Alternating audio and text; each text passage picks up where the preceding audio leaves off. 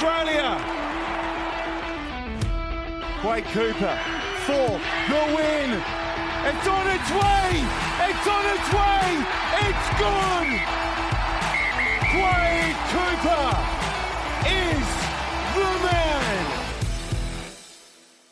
Hello and welcome to Pick and Drive Rugby Podcast. We're die-hard rugby fans having a weekly chat about all things Aussie rugby. We're real, family friendly, and positive. So get involved. Get involved. Welcome to our Rugby World Cup edition. I am your host for this evening, Ando. With me is my regular weekly compatriot, Mitch Foster. How are you, mate? Very good, very good. Uh, got a World Cup to talk about, so it's a very exciting time as a rugby fan to be talking about the World Cup. Probably not the result that we were hoping for for the Wallaroos, and they did put in a great performance. So very much looking forward to chatting through that a little bit later. But um, very, very yeah. keen. Very, very keen. So tonight we're doing something a bit special for you. We I mean, if you're watching this in person, you would know this is a video format. So we are going to be putting out for the Rugby World Cup a video each week where we talk through and go through the results from the weekend and uh, basically give our analysis and commentary upon that. Now, for those of you who are podcast regulars, we will continue with our regular segments like the locker room, as well as talk about other elements of the game, maybe some spicy news. Tonight, we'll be looking at the Australia A versus Japan 15 match. Uh, that will continue as an audio only segment but the Wallaroos and World Cup chat will always be in the video segment. So you can catch it on YouTube, will be the main platform is hosted on, and we'll share it on all of our socials. On that point, Mitch, if people want to find us, where can they find us? All right, we're on Facebook, we're on Twitter, and we're on Instagram. So do give us a like uh, and a follow on all those uh, platforms. Just search for Pick and Drive Rugby Podcast, and you shouldn't have too much issue finding us. Awesome. And if you like what we do, thank you so much to the legends who have been donating on ko-fi.com, ko-fi.com slash pick and drive rugby.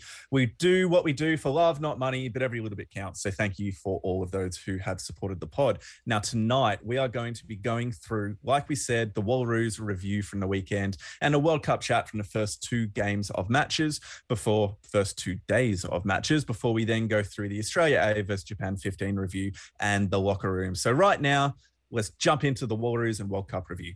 Let's go.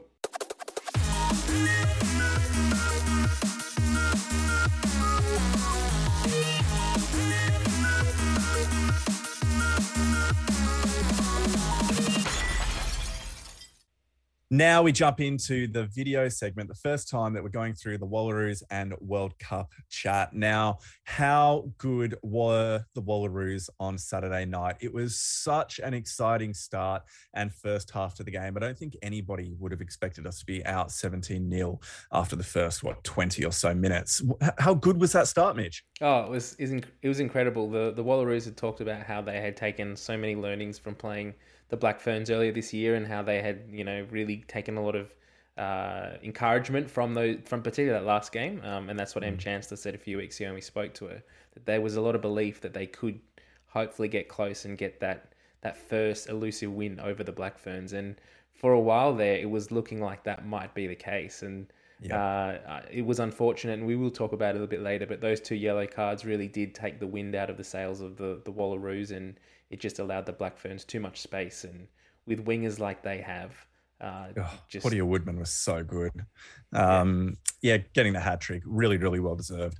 Uh, look, I think that what we saw was just a, a, a Wallaroos team that was full of enthusiasm, full of, uh, look, I don't want to go over the top, but in a way, it's bravery, just a willingness to um, play with endeavor and physicality. So the forwards were having such a dominant impact within the first 30, 35 minutes of the game. Grace Hamilton looked like she'd taken some angry pills and was just making meters on every single one of her runs. Um, but then with like that Arabella McKenzie quick tap and then spreading it wide for the try to Terita was just absolutely, absolutely amazing. Um, and for her, for Terita to get what two tries in her first World Cup appearance, it's her second second game for the Wallaroos, I believe. Yep. And she's already scored three tries in two games. Like she's a superstar in the making. Not yet, uh, not there yet, unless she can just keep on scoring tries every match. That'll be that'll be wonderful. Thank you. But there were so many good news stories within that first kind of 35 minutes, and then and then things started to turn as we knew they would. Well, I guess we'll we'll talk about the the Wallaroos game in specifics in just a little bit, but we first need to mention how great it is to finally have the World Cup, the Rugby World Cup 2021. It was meant to be played. COVID showed up and caused a bit of a shamble for the women's game. Unfortunately, for a lot of hmm. time, it looked like this World Cup was just going to be panned and wasn't going to eventuate. And we've now got all 12 teams in New Zealand. It's finally kicked off over the weekend. We've had two action-packed days of the best and the highest quality of women's rugby. Some fantastic games both on both days. Um, Yep. The Eden Park was sold out for the Wallaroos and Black Ferns last night, so that was just a fantastic achievement in of itself to see that there is that support for the women's game.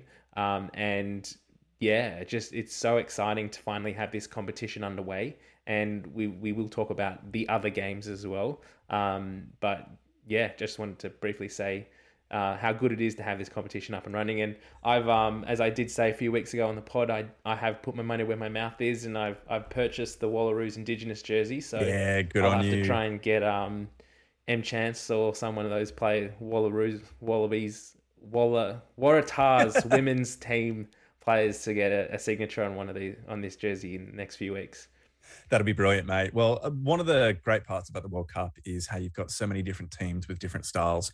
And we saw that across the opening weekend of the World Cup with some really, really entertaining matches where a few of the minnows, and uh, probably Australia should be included within that because the women are still uh, not being paid as full time professionals at the moment as rugby players, uh, were able to really take the game to their more fancied full time professional opponents. And um, it was only kind of within a second half or the latter stages of the matches that the uh, the the more heavyweight teams were able to pull away with the game. But just continuing on with the Wallaroos versus Black Ferns match. I mean, coming into the game, you've got New Zealand, who's uh, the world rankings uh, coming second, and the Wallaroos are seventh. Uh, the last, however, uh, the Wallaroos have never beaten the Black Ferns at all, and yet we had three tries to nil to take us out to a 17 nil point lead before the Black Ferns were able to start pulling it away. What do you think it was about the way in which the Wallaroos approached the, approached the game in the first half that gave them such an opportunity to take the game to the Black Ferns? Um, as much as we've sort of we've spoken about the the teams that have played this year, so the Wallaroos teams that have played the New, the, the the Black Ferns a few times, I think there were some inclusions in this team this week that really personnel that came in that really lifted the players. And Sharni Williams is one of those players. Her input coming across from the Sevens series, we we know how good she has been in the Sevens game. We were ex- hoping that she would have a good impact uh, on the Wallaroos, but I don't think it can be overstated how much of an impact she had. Her Yep. the first probably three or four touches of the ball that she got, she made at least 10, 15 meters in contact. And she was consistently getting over the game line. And it, it- even like not just her getting the ball and, and trucking it up and, and making those meters, but she was also like getting the players around her into position and, and putting in big hits in defense. And you could really see that we, it's a pretty inexperienced Wallaroos backline that we currently have to select from, and you can understand why with the COVID situation and the amount of games that they have been able to play. Having a player like Sharni Williams, her experience and her just rugby knowledge and nouts, um, really lifted the players around her, and she she I think she was really instrumental in in getting that early lead. Yeah, with that point, the the early lead and the early nature of the Wallaroos, uh, I won't say dominance, but the physicality they were able to bring and then capitalizing, particularly with the Ivania Wong try on the Black Ferns mistakes. I think partly it came down to great play and seizing the opportunities that came before them, but also there were uncharacteristic errors from the Black Ferns. Um, some of it was Wallaroos pressure with heavy hits in defense and um, a scramble and basically placing the pressure back onto the Black Ferns. But I think some of it, they were a little bit overawed with the occasion. Yeah, And there were really uncharacteristic handling errors, which you just don't expect to see from the Black Ferns. That meant that the first half possession stats were 63 to 37 in favor of the Wallaroos. And I know, I remember within the match that within the first 20 minutes, it was approximately 80 20 in favor of the Wallaroos just for possession. yeah. I'm I sure think territory there was a would have stat. been the same. There's a stat that came up uh, just before half time that the Black Ferns had made something like 64 or 65 tackles and the Wallaroos had made six or something. Like Hmm. that just goes to show the amount of possession the Wallaroos had had and how long New Zealand had been defending for. And Yep. and as you touched on and expanding on that point around the the pressure of Eden Park, like a full sold out Eden Park, and people are saying it was sold out, and there was quite a few empty. Seats. No, seats. it was sold out for the day. So what that means is the tickets for the whole day were sold, but Okay. people obviously might have just come to see Yeah, either of the two come in and earlier out and- matches. So for the venue was sold out. Cool. No, thanks for clarifying that because I have seen some Yep. people comment online around, Yep. you know, the whole sold No, no, no. out thing. Venue was sold out. Yeah, Venue. great, great, great, cool. Uh, but it was awesome to see that the Black Ferns or New Zealand Rugby had handed out, and I, I don't know what they're called, but they're those they're like these little white um, pom poms on strings. It, it's Okay. it must be some sort of indigenous uh, Maori uh, black fern thing that they they do over there. But every time they scored a try, and it wasn't until right on half time when they actually scored that first try that the crowd has actually got, got up and got into it, and you could it was white all around the stadium as they were swinging these Yeah. pom poms around. Yep. Uh, that isn't that's an or that's like an intimidating aspect, regardless of the fact that you're playing your first game of a World Cup. You've got that many people watching you play, and I think that was a massive indicator early on the pressure that the Black Ferns were feeling and not being on that level before, not having that many people cheering them on and and um, you know there to support them. And as everyone wanted to see them do well, it really did, I think, get into their heads a little bit. And then we did see those uncharacteristic mistakes being made. But then as the second half rolled around, the class and the quality of this New Zealand outfit definitely started to shine through. Uh, and he had key players. I mean, like we can't go past Portia Woodman's involvement from 15. Ruby Tui was also absolutely menacing every single time she got the ball. Didn't get the exact same payoffs, but 133 meters run, topping the charts for that stat. She was just immense. Um, there were some really, really good performances. So I guess let's start with uh, what changed in the second half, and then we're going to jump into which players stood out. So, what changed? Is it too easy to simply say fitness? I think it's too easy to say that the yellow cards really affected the Wallaroos, and, and no disrespect at all to the way the game was officiated, and that's something I think we've seen across the first, well, both days of the, this mm. opening weekend of the tournament. That the refereeing display has been great. We're not coming on finally and saying like the referees have made the wrong decision. It's so refreshing. The games flowed. The rugby did the talking. It was not about the referees, and it was fantastic to see that. Uh, but the yellow cards, I think, really two yellow cards in the space of 15 seconds, uh, two players down. That really gave the the wingers for the Black Ferns just the opportunity to roam and to do what they Yep. they can do so well. They both have sevens backgrounds. They took advantage of that 10 minutes perfectly. And I, I do think if the Wallaroos hadn't got those yellow cards, they're probably able to hold with the Black Ferns, and we're not seeing the score blow out as much. Don't necessarily think the Black Ferns don't win the game, but it is a big indication in saying that, you know, at, at the top level at a World Cup, when you go down two players, you're playing 13 against 15. It is a big ask to be able to stick with a team like the Black Ferns. Hundred percent, and let's just really briefly touch on that. So, Alana Ferguson has uh, basically put uh, the officials just in question a little bit, asking. Um, so, Shannon Parry, um, actually, no, let's go Ivania Wong. Ivania Wong is given a yellow card for knocking a ball down, potentially disrupting a um, attacking opportunity. Yep. So, gets yellow carded for that. And then, whilst they're um, kind of doing that officiating deliberation, the TMO rightly so, rightly so, says, Hi, you need to check out this high shot from uh, Gold Seven, so Shannon Parry.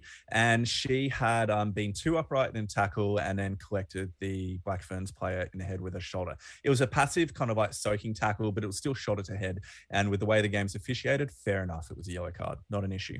Um, Alana has said, Well, if Shannon Parry's yellow card came prior to Ivania Wong's dis- indiscretion and Wong's um, tap down was not an active foul play really um, then shouldn't should both yellow cards stand or shouldn't wong's get cancelled out considering that shannon parry's was prior to it what's your really quick like 10 second take on that Uh, I think uh, intentional knockdown an intentional act of killing the ball is considered foul play. So if you're making an action that's intentionally stopping the play, particularly in an attacking situation, that's foul play.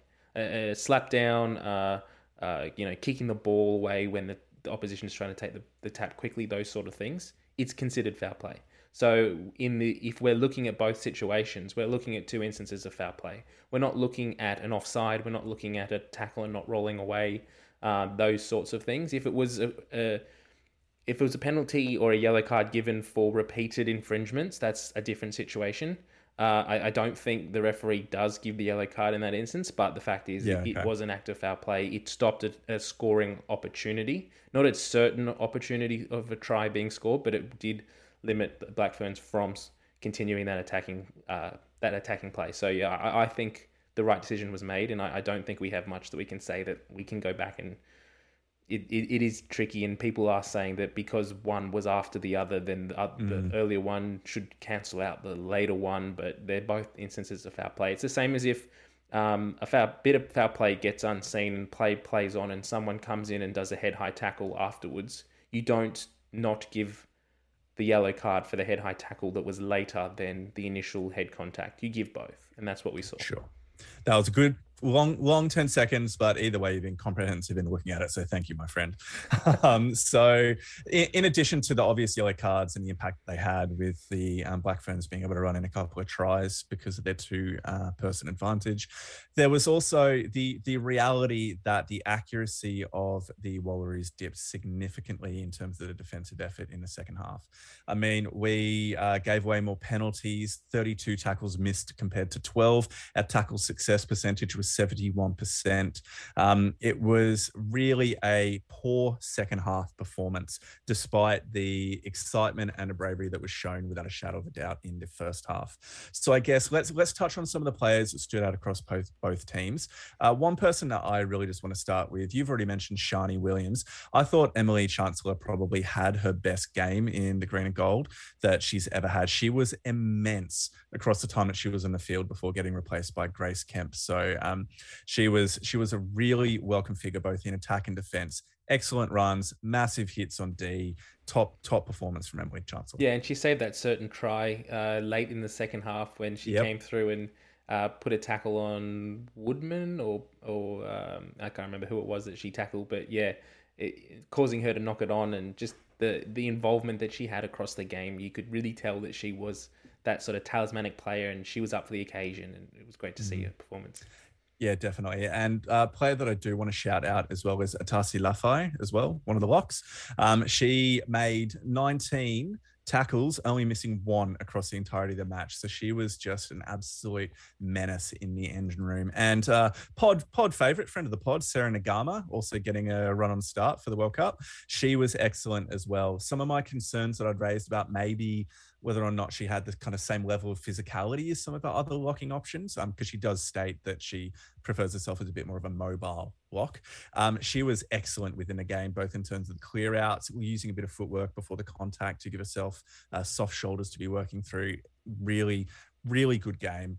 Uh, but I guess just on on the whole, the Wallaroos didn't have the impact from the bench that they would have wanted uh, in terms of accuracy and energy and also overall for the players that played the full game, they just didn't have the fitness to be able to last the Black Ferns the whole match, which is why you saw that uh, intensity and accuracy drop off towards the end. Yeah.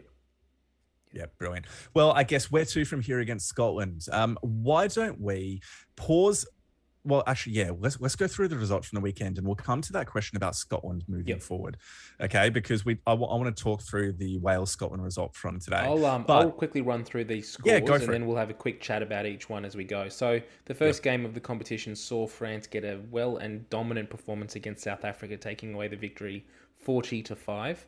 Uh, the second game of the tournament, Fiji playing their first game at a Rugby World Cup ever, which was fantastic to see. Uh, up against the reigning. Uh, it's the Rayburn yep, Shield Rain, is Rain. the. The Rayburn Shield is the, the men's one. The Utrecht, Utrecht Shield. Shield is the women's one. So the yep. reigning Utrecht Shield holders, uh, England 84-19 to England that one, and then we saw the Wallaroos in New Zealand uh, 41-17. Back going back a little bit, the South Africa France game. What were your thoughts around this one, Ando? Mate, this was such an incredible opening to the competition. It was a wonderful game. Um, France got away to a really quick three try lead based upon um, some of their attacking prowess, but also the first try to Sansu was an absolute joke. Um, the South Africans were that they committed way too many people to the defensive maul, and they were just overly enthusiastic, didn't defend uh, the blind side, and yeah, she just strolled over for a try, easy as you it's like. It's a bit of a trend that we kind of saw in in both games, actually, the first and the second one. There was a similar try yep. scored by England in the second game where yeah, it's correct. that that rugby knowledge and that ability to be aware on the rugby field of what's happening and where the holes are that mm-hmm. both France and England, which understandably they play in a women's Six Nations tournament and they have for a few years now. So they are getting a lot more game time than both Fiji and South Africa. But there was a few defensive lapses where, like we just said, there's either a scrum or a maul uh, or a, just even a ruck right on the try line and the winger is either committed to the breakdown or committed yeah. to the maul and yep. they go across un, untouched so exactly so look um I've got a few things written down. Um, uh, basically, this is the South African forward power. The the power of their pack and their runners was really kind of the dominant theme of after those initial that initial French barrage for the first kind of 15, 20 minutes. Up until then, the 67th minute, really it was South Africa that a lot of points was not, I won't say they were dictating the game because I mean, there were still three tries behind, um, but they were without a shadow of a doubt unsettling the French, putting a lot of pressure onto them. And they had some really dominant carriers like Sinazo Mkhatshuli. I try my best with the names. I haven't heard them enough to have memorized them. And um, who was their number seven, and then Aseza Hele, the number eight, was incredible.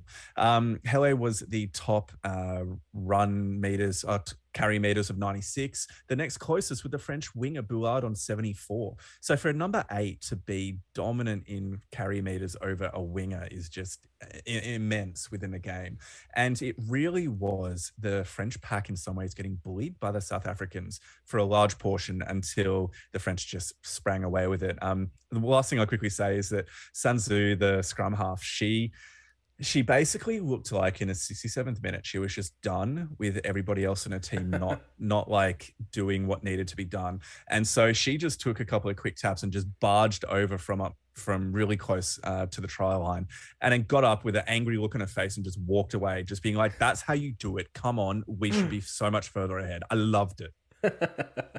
Yeah that french flair that french uh, that french passion um, yeah, the elan, the elan, the spirit of the attacking spirit of the French. All right. Well, uh, moving across to the results earlier today, so Sunday, the 9th of October, day two of the tournament, we had USA play Italy. Uh, Italy gets the win there, 22 to 10. We then had Japan take on Canada. Uh, 41 uh, 5 is the final score in that one. And then this afternoon, we had Wales and Scotland with a very tight game and a nail biting finish 18 15 to Wales. All right, on those points, um, you had the USA Italy game is great to go back and watch. If you don't have time to watch the full match, then I highly recommend the Stan Sport Mini that they had. Some really, really imp- impressive tries. The Italian back line was just mwah.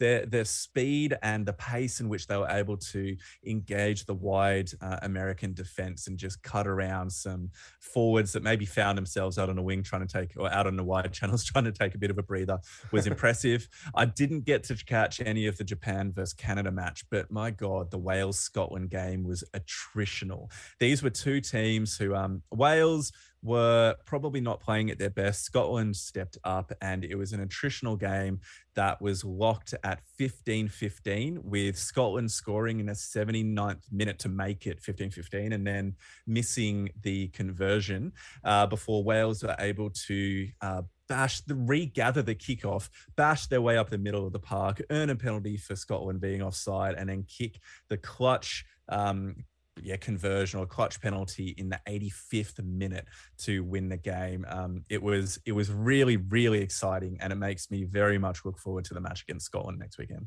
It makes me feel a bit nervous, but we'll um, we'll get to that to that briefly. Uh, what, what was the were there any takeaways from any of these games? that you wanted to touch on before we, we sort of look yeah. forward to next weekend?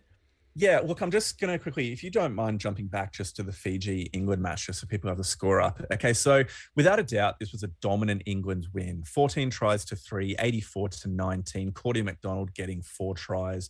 Like, yeah, okay, England dominated this game But again, it was kind of within the second half that they just ran away when Fiji's. Uh, um, uh, is this still Fijiana? Is that still the name for the Fijiana um, team? Because yeah, I know we used to I, call I think the it Fijiana. Is, yeah, Fijiana. The women's. I think Fijiana is the the name for the women's team, sort of like yeah, the Wallaroos wonderful. is Australia, but it's a World Cup, yeah, so they're representing Fiji. Wonderful. Okay, cool. Um, so either way, Fiji or Fijiana, their wide defense became non-existent within the second half. But the thing that I think Wayne Smith is going to be focusing on and watching, Wayne Smith being the Black Ferns coach, by the way, um, is how much an up tempo, unstructured style of game absolutely flummoxed the Red Roses England within the first half hour of this match. Um, so the quick taps from penalties, the regular offload game, uh, both of those are things that the Black Ferns have the skill set and the uh, fitness to be able to execute probably better than Fijiana were able to do, or at least more consistently than Fijiana were able to do. And the Red Roses really had no reply to that initially until they were able to force a couple of errors, go to their line out, make the uh, set up a couple of mauls, push over for early for easy dominant tries. I think New Zealand are going to be bringing that to the match against England when they likely meet either within the semis or the finals moving forward. Yeah, it'd be interesting to see how across this tournament how the styles and the plays that each team uh, starts the their sort of style with does change and, and warp as the tournament wears on. Uh, one of the things I wanted to say around this Fiji team was uh, the Fijian flair that we've come to expect from the Fijiana and from the Fiji and any team playing for Fiji was very evident in this game. And mm-hmm. it's unfortunate they haven't had as many warm up games as a team like England or or France or some of the European based teams because they had opportunities in that first half that I can count three or four times where they'd made a break, they'd made a line break and they were through and they were forcing the pass.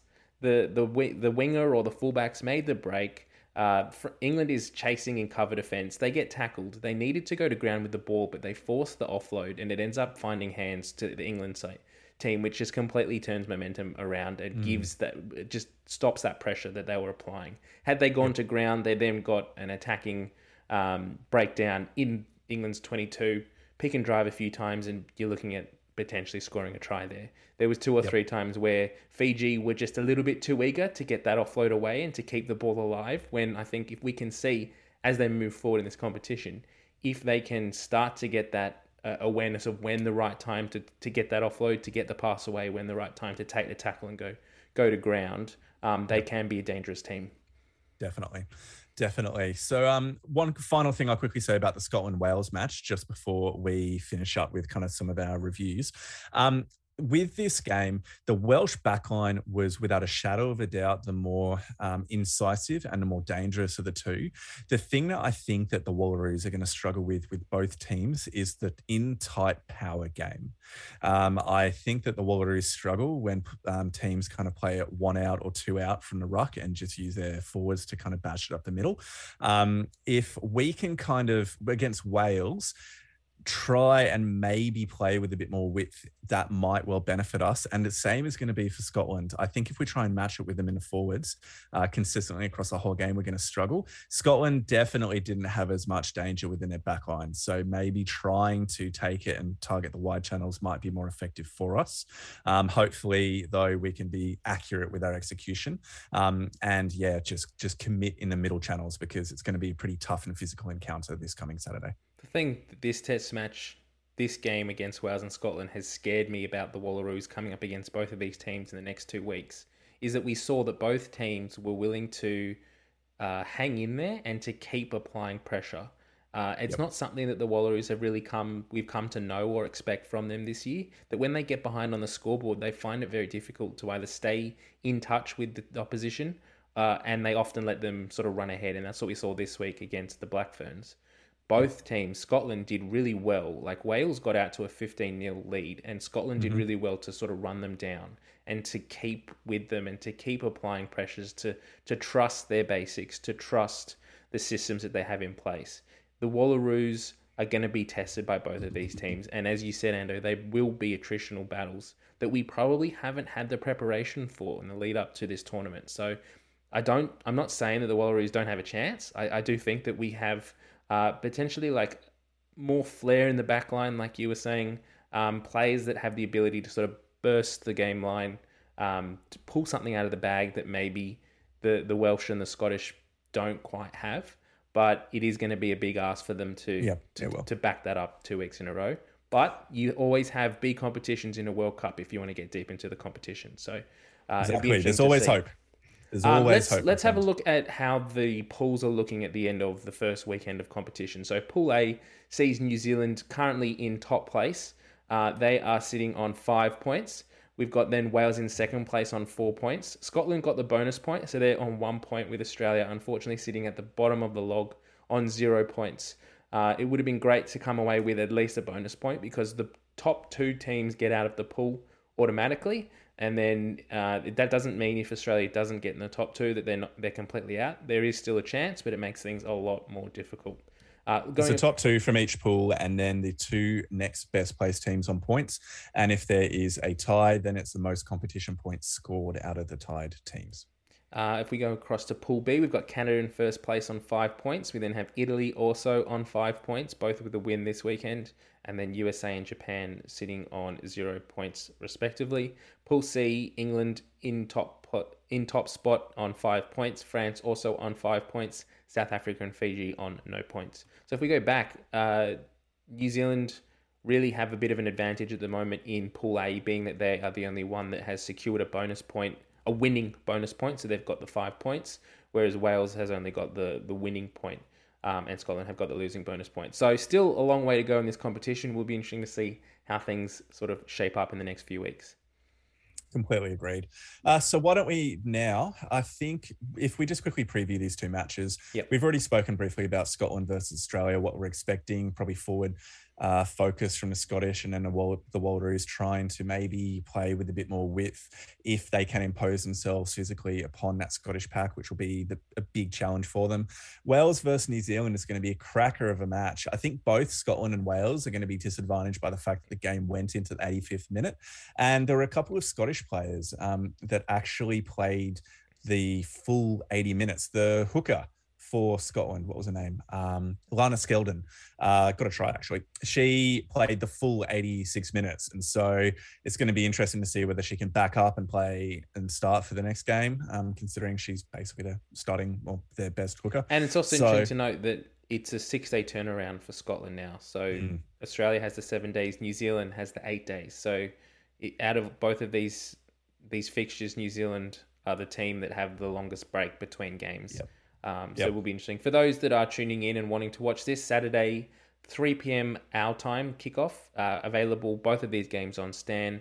Not too sure at this point whether they will be showing uh, the second game of the comp, uh, this like the second Wallaroos game on uh, free to air or not. Yep, brilliant. Well, um, I think, mate, we can keep on going. Um, and we're going to jump into the locker room now. So I'll start off with the first one from Craig at Balumba. What needs to happen to make the Wallaroos competitive consistently? And what does the ideal next five years look like? Canada, USA, England, New Zealand are way ahead of the pack. The USA, the recent change of tone towards college rugby leading to Rugby World Cup 32, we may well end up playing catch up in many ways. So, from that, what do you think needs to happen to make the Wallaroos competitive consistently? Is it as simple as you need to pay them professionally?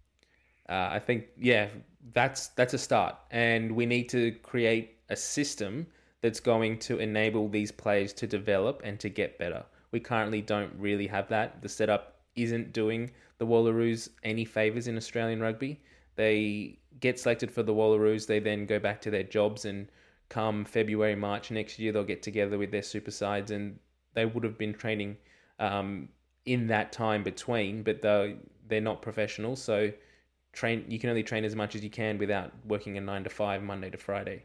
Uh, to to really be competitive and to give give them the biggest edge they possibly can, we need them working together as a cohesive unit in a system that's going to better their skills, better their development, and um, yeah, that's what we need to do. And it, it's going to take a lot of money, but it's what Rugby Australia really needs to start focusing on if they want us to be competitive, so especially coming around to that 2029 World Cup. Yeah, I think so. And on that point, there's there's an element to which I would like Rugby Australia to take um, a bit of a maybe I'm not sure if it's Wallabies top ups is the equivalent, or maybe Cricket Australia contracts that they do, where um, players essentially employed to Rugby Australia.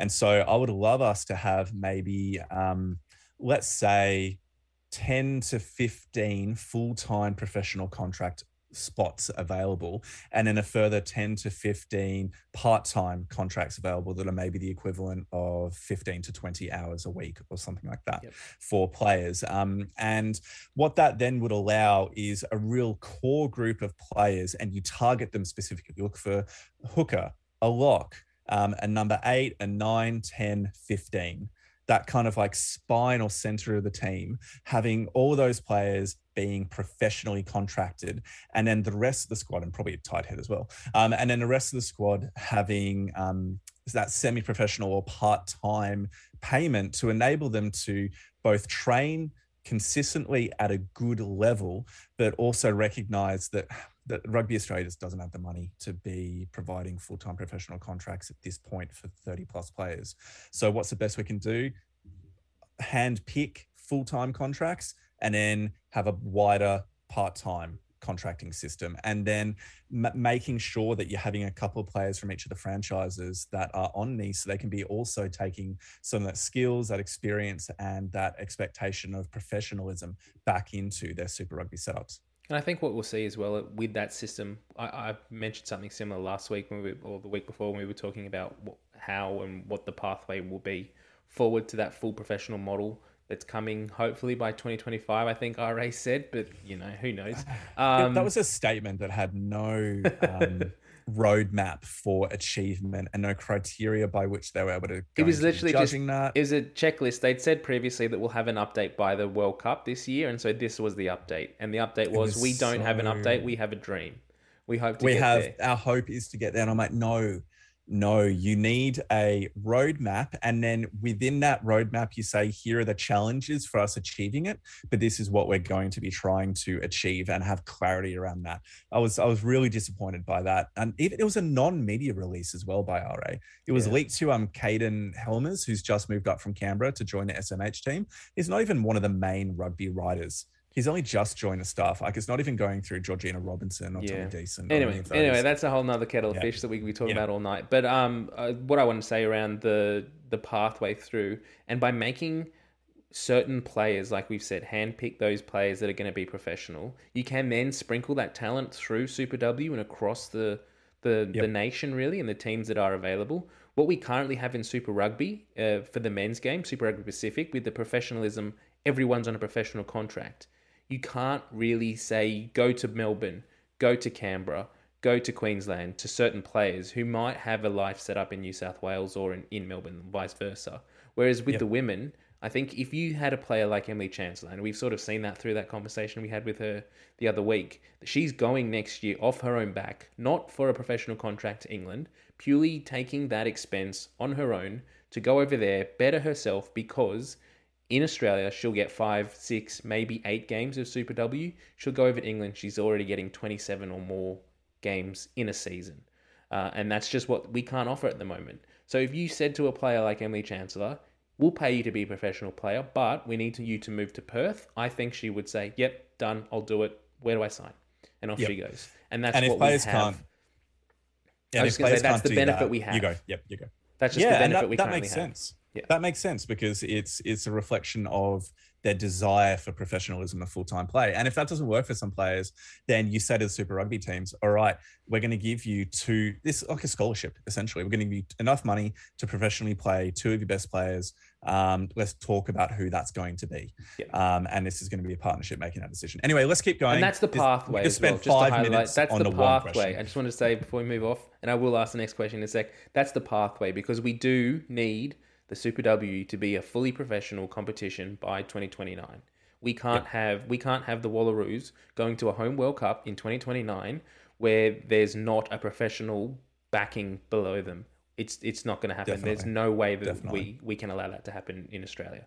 Um, right, let's next question from Harrison Dale. What do we consider to be a positive result for the Wallaroos in Rugby World Cup and why? And well, Yeah, look, they they have to for it to be um, for it to be positive. The minimum has to be making the quarterfinals. That means you need to finish in the top eight, obviously, of the whole competition. I mean, there's there's twelve teams, so I would hope that we could be finishing in the top eight. Um, that is going to be challenging. Seventh. We are currently ranked seventh. So. This is true. It's gonna it's gonna be hard though because we're in a challenging pool. Um, we're in a team. We're in a pool with some really good teams. Um, but the problem is, I don't see us with the fact that we lost without getting a bonus point. I don't see us qualifying first or second within our pool. I think that's going to be really really challenging.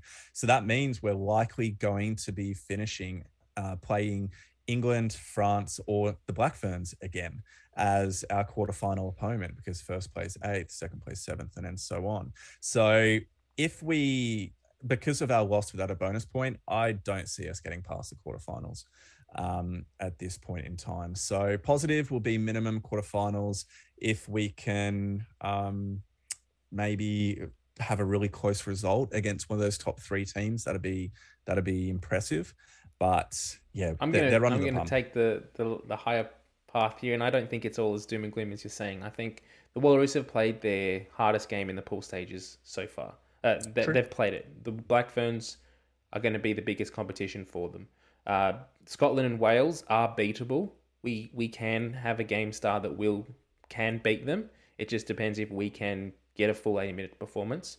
The other positive that we have some real talent that wasn't involved in the 23 this week. We had the likes of um, Piper Duck. We have the yep. likes of Mahalia Murphy, who didn't feature in this 23. So we know that those are players who have the ability to break games open and to score points. So it's not all as doom and gloom. I, I think that there is still a chance that we can get in the top two of the pool. Um, I don't put it past this team with the support that they've got with the likes of Sharni Williams and some of the sevens girls that are, are in this setup to get into the uh, the semis.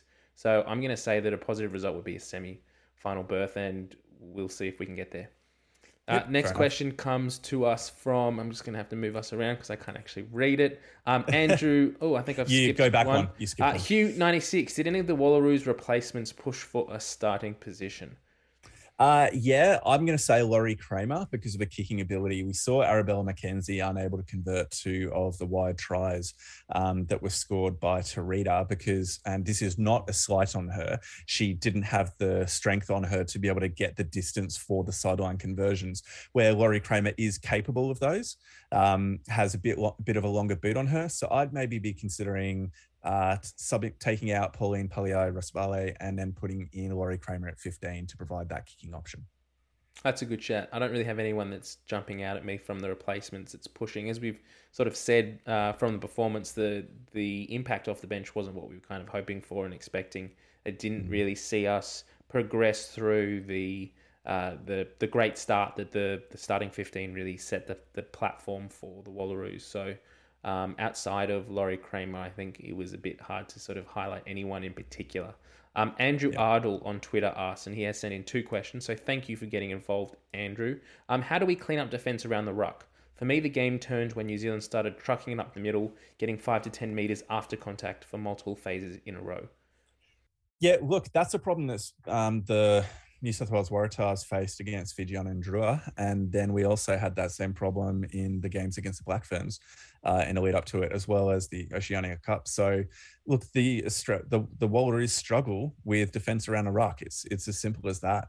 Um, I think part of it just comes from fitness and sharpness and the lack of game fitness that they've had over the last like three years. Yep. They haven't had that opportunity to develop um, the fitness and the response and that kind of just muscle memory and muscle movement to reload and get into the right position as quickly as they need to for international rugby. So it's I'm not sure if that's something that you can fix straight out. So well, I don't really have an answer for us perfectly into the second question that Andrew asked. That is, it looked like fitness was a real issue towards the back end of the game. How do you see us managing for the whole competition? Also, noticed New Zealand made yep. replacements much earlier than we did. Do we need to manage the bench differently? Yeah, look, um, in terms of the front row, both sides did it roughly the same time. So Liz Patu and Adiana Talakai both went off in the 48th minute, and then Philippa Love and Luka Connor for the Black Ferns went off at the same time. Um, the I think what might benefit us is maybe um, looking for some of our back row changes. But then again, Grace Hamilton only got subbed off in the 63rd minute, and she was immense. You wouldn't have taken her off any yeah. earlier, as good as um, Grace Kemp is, although Grace Kemp did have a couple of errors and a couple of poor moments when she came onto the field. I, I actually think our subs were decent in terms of the timing of of their replacements. I think that we need to keep it early, probably within that around that 50th minute, because we don't have the legs to last the full full 80. Um, I think basically empty the bench around the 50th minute. Um, maybe maybe keep one loose forward and one utility back on the bench just in case of any injuries. But yeah, em- empty things by the 50th minute to give us a chance to kind of maintain momentum. Perfect. And last question comes from Able Willing New Zealand, and it's something we sort of touched on briefly just before, but is making the quarters good enough? It's a 12 team tournament, and this is saying top eight is good enough. You could finish third in your pool, and you're still uh, more likely to make the quarters than not. I think the goal should be semis, surely.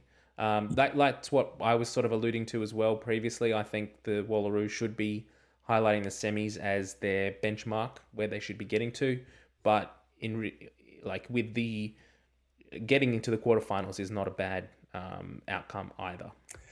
Yeah, and it's also just recognizing the challenges that the women have faced over the last few years. I completely agree. If we had a full time professional team, no, making the quarters would not be good enough. Yep. I would have the expectation of going into the semis without a doubt. Um, and I appreciate, obviously, as a Kiwi fan, thanks for engaging. Uh, it's a little bit different because we don't have that full time professional setup um, with within the Australian landscape. And so I think because we're the only amateur team within our pool because we're probably going to be facing one of the top three teams. Like England are now undefeated in the last 26 games. Um, it's it's a different kettle of fish that we're yep. going to be going up against if we do end up playing them. Um, so I think whilst we can be aspirational, we also need to be realistic about the situation and the landscape of women's rugby in Australia at this point in time. Okay. Well, I think that brings us to the a yep. close on our first episode of Pick and Drive Rugby World Cup edition. Thank you for everyone who has gotten to this point. If you are listening to the podcast, keep listening and you will see that we do have a little bit more content coming. Um, yep. If you're watching us on YouTube, thank you for getting involved that way. Uh, do leave us a comment and anything you'd like us to talk about next week. But also go and check out the podcast as well because we're now going to talk about Australia A. And we've got some good questions coming from the fans around that and the Wallabies spring tour selection issues that have sort of highlighted themselves. Thanks everyone for getting to this point. Thanks Ando for tuning in again. Um, yeah, we'll do it all again next week and go the Wallaroos. Looking forward to it. Catch you, team. Bye. Bye.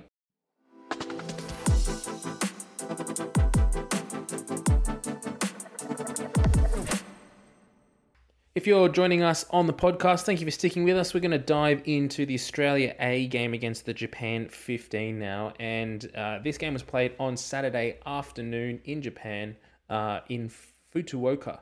Uh, the final score was 22 21 to Australia A. And in a lot of ways, it was uh, it was really good to see Tane Edmed step up and get that penalty right on full conversion. Clutch was it penalty or yeah. conversion? conversion? Conversion. Right on full time after the way he finished the Shute Shield season earlier this year, missing a shot from in front to get into the grand final. So great to see Tane Edmed nail that one. Um, but across the whole Australia A game, who really stood out to you this weekend? I thought Billy Pollard was excellent, getting a run on start for um, Australia A. He w- he's been one of those players that's kind of talked up uh, within the Brumbies setup as the Brumbies just continues to produce quality Wallabies hookers. Um, and he he did really well. He's fast. He's energetic. He's a presence in the turnover. He's good ball carrier, stronger defense. Like I was, I was really, really happy with him. Uh, He's but pretty also, much Tolu Latu without the driving issues yeah, without the drink driving issues. And hopefully Tolu's done with that as just as an aside. But anyway, um, and then also I thought Ned Hanigan was really good. Now, obviously, I have a love affair with Ned Hanigan. Um, him coming on a pod a few weeks ago was one of the highlights of my rugby career so far. Um, but I thought he was really, really energetic, had a really big motor for the whole game. Actually, took over as captain, I believe, after Ryan Lonergan was subbed off in a 71st minute. Um, and yeah, he had a really good impact, both um, kind of in some of the dirty work in the mauls and hitting uh, and hitting rucks, but also as a line out option too. So those were two players that I was quite impressed with.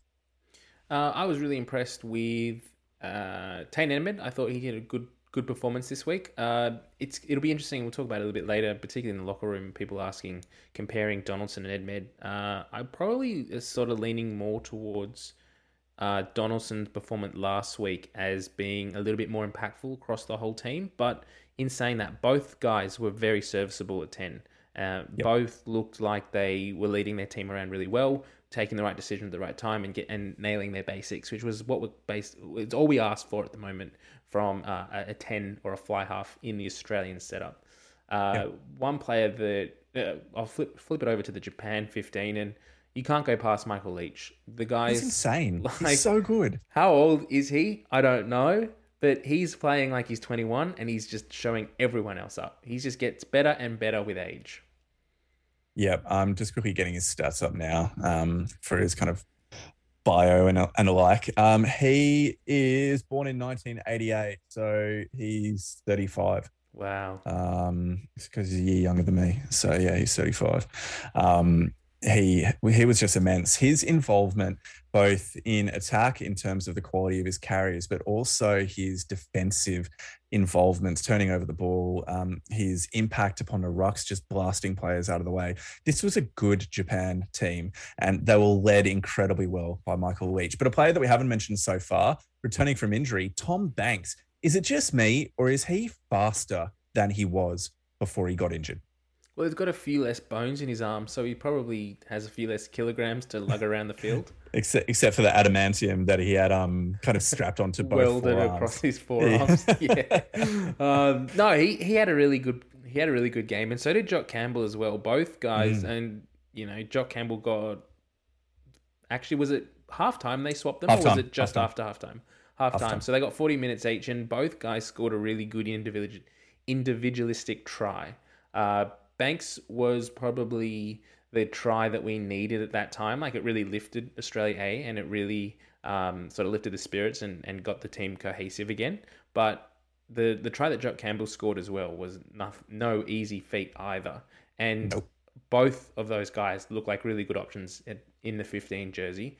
It will be interesting to see what happens, and we'll talk about it a little bit later in the locker room with some of the questions and looking towards the spring tour but they're both in completely different scenarios. One going off to Japan to sort of end his eligibility with Australian rugby, the other sticking with the Reds, a young up and comer who has been around. not so young, not so not young. So young. Like 27 no. or something like that.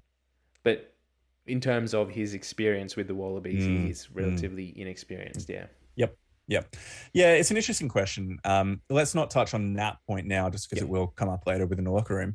Um, but this was this was a really pleasing game for me, just because again, um, it showed the value of having these tour games after the club season, after the Super Rugby and Rugby Championship has finished, because it's providing that next level of player with the opportunity to step up, as well as some returning Wallabies with further game time and further yep. opportunity to get um kind of yeah runs under the boots, whatever that phrase is. Runs um, on the um, board or yeah, runs on the board. Yeah, yeah, yeah, that stuff. Um, but at the same time, it's also giving them like in in this match, we had the referee with some really odd calls, particularly within the second half. Like some of them which were just blatantly wrong. Um, we, like he was by the letter of the law just wrong in what he was saying. Um, with a, with a couple of the calls that he's made. Um, but also you've translation and communication issues that'll be coming through within it too. Uh, you got a an international um, venue and international kind of experience that the players are going through at a very high level against what was essentially the Japanese national team. There are a few players out with injuries, but people who have followed Japanese rugby pretty closely said this was pretty much their first team.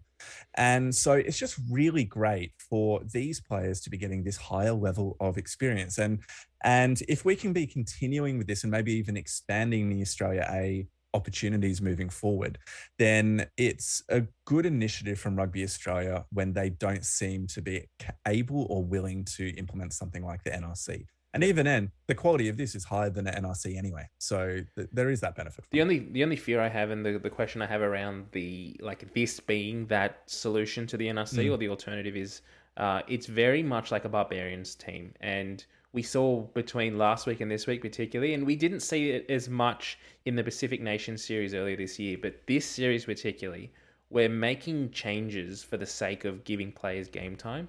So Edmed plays this week, Donaldson plays last week. Uh, we see uh, Banks get come on at halftime, so he gets 40 minutes. Jock Campbell played well last week at 15, and he gets 40 minutes this week.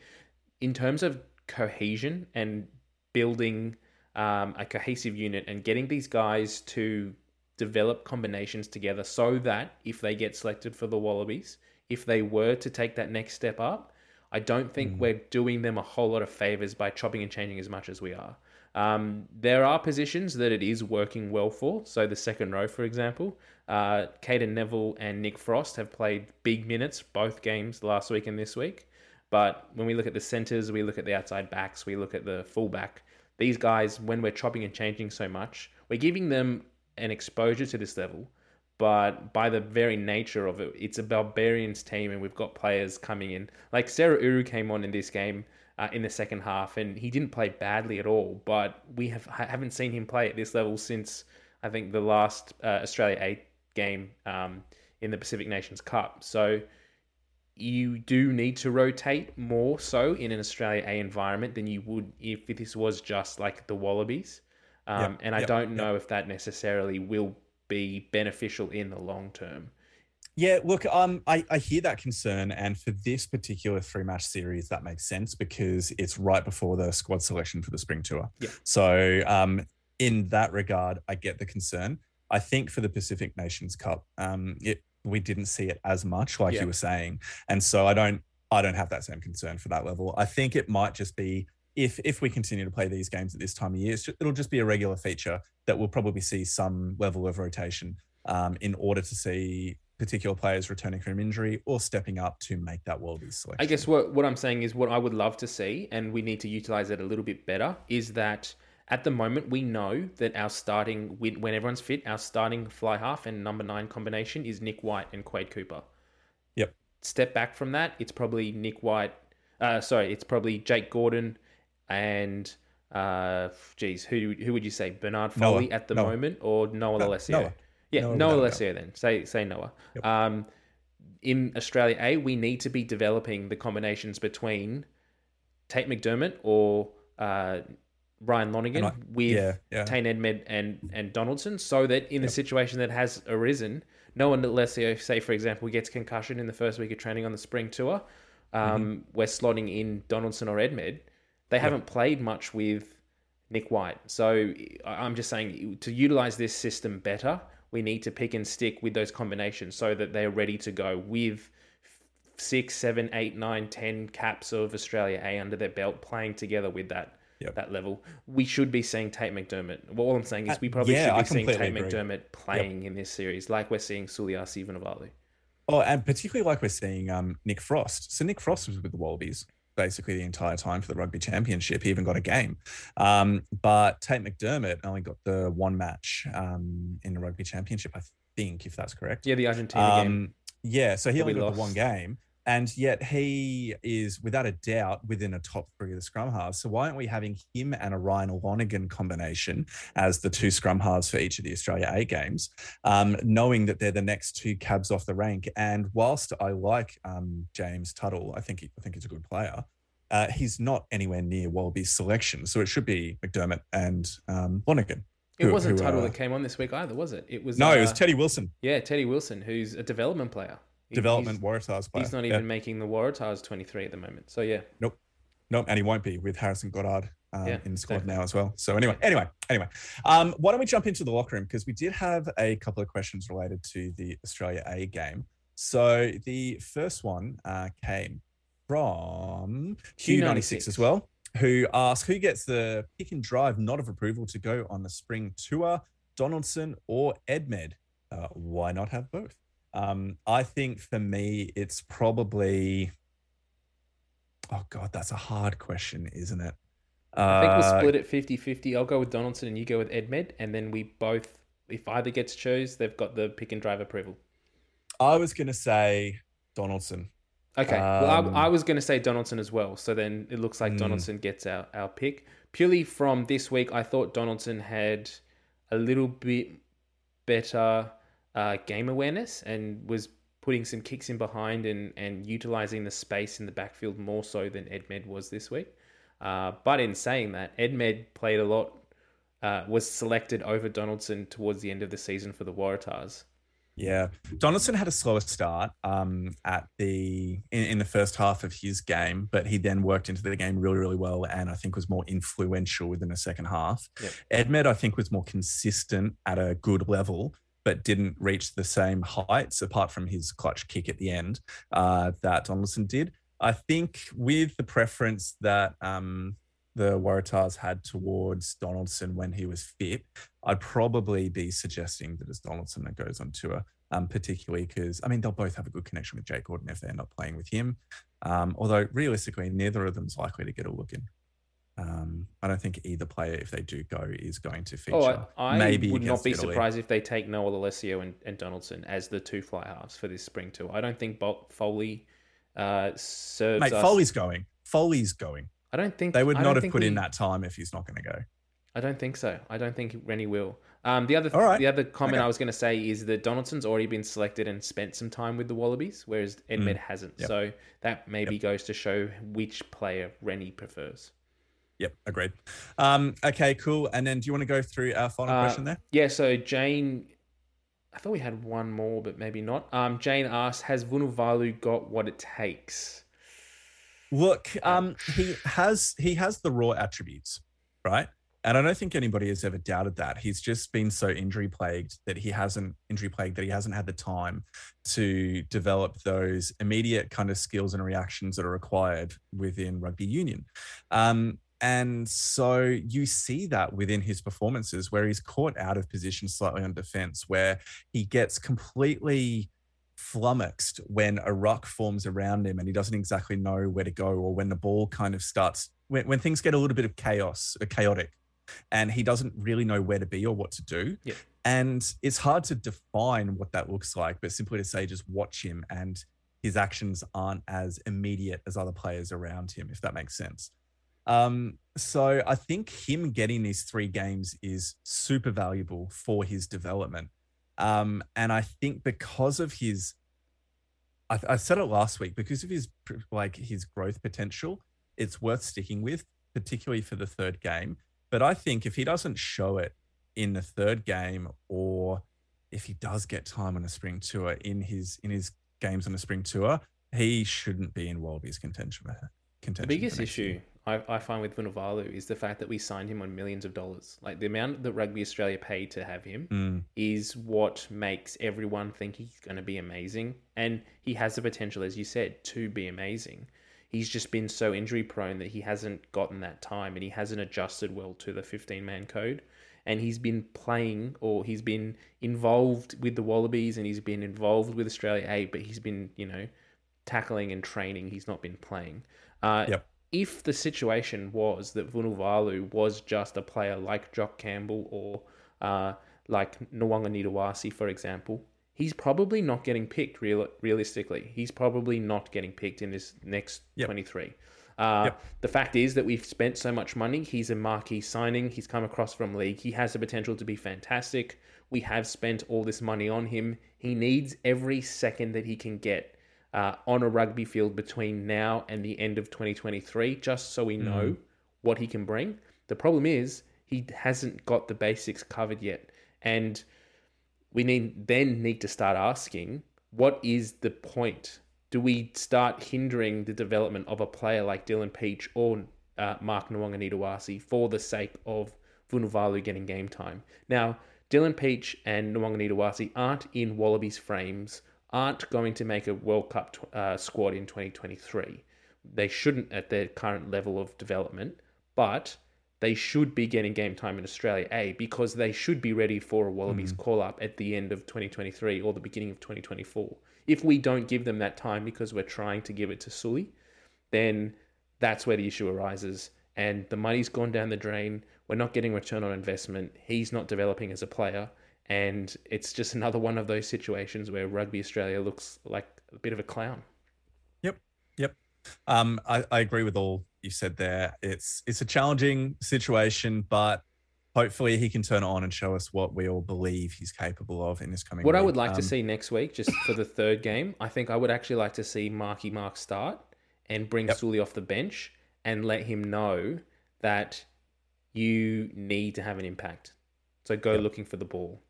Yep. Don't over That's, that's the big thing. but Go go, go looking, looking, for, for it. Yeah, exactly.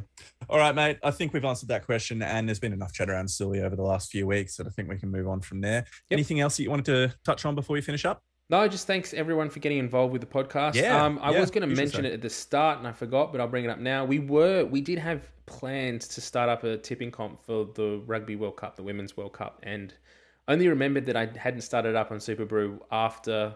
I think it was even when the Wallaroos game had kicked off, so we were already three games deep, and by that point it was too late. So sorry for everyone for not getting that up and running, but uh, we will do one for the spring tour, uh, and we will uh, yeah, get involved with that and look out on our socials for when that does come up and is uh, available to join.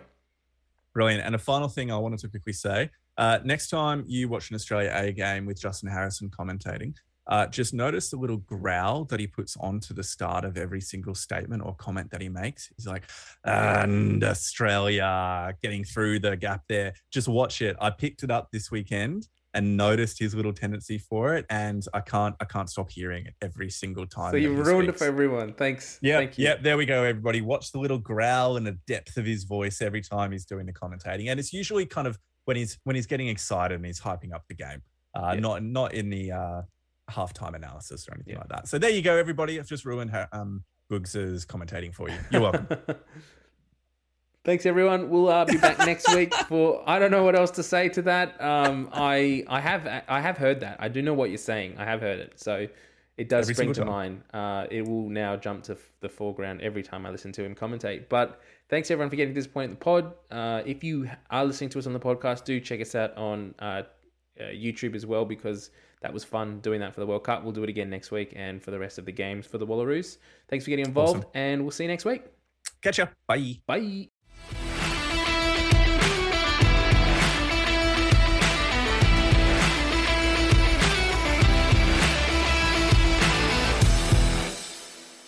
Hey team, it's Ando here. 2022 is a big year for Australian rugby, and we at Pick and Drive Rugby want to be in the thick of it, but we need your support. We want to attend post match press conferences to ask your questions.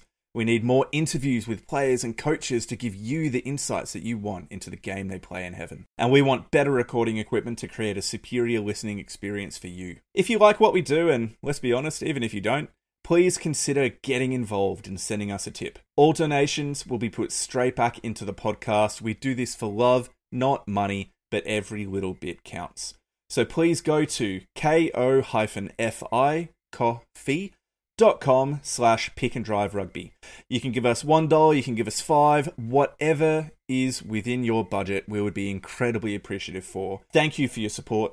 Let's get back to the pod.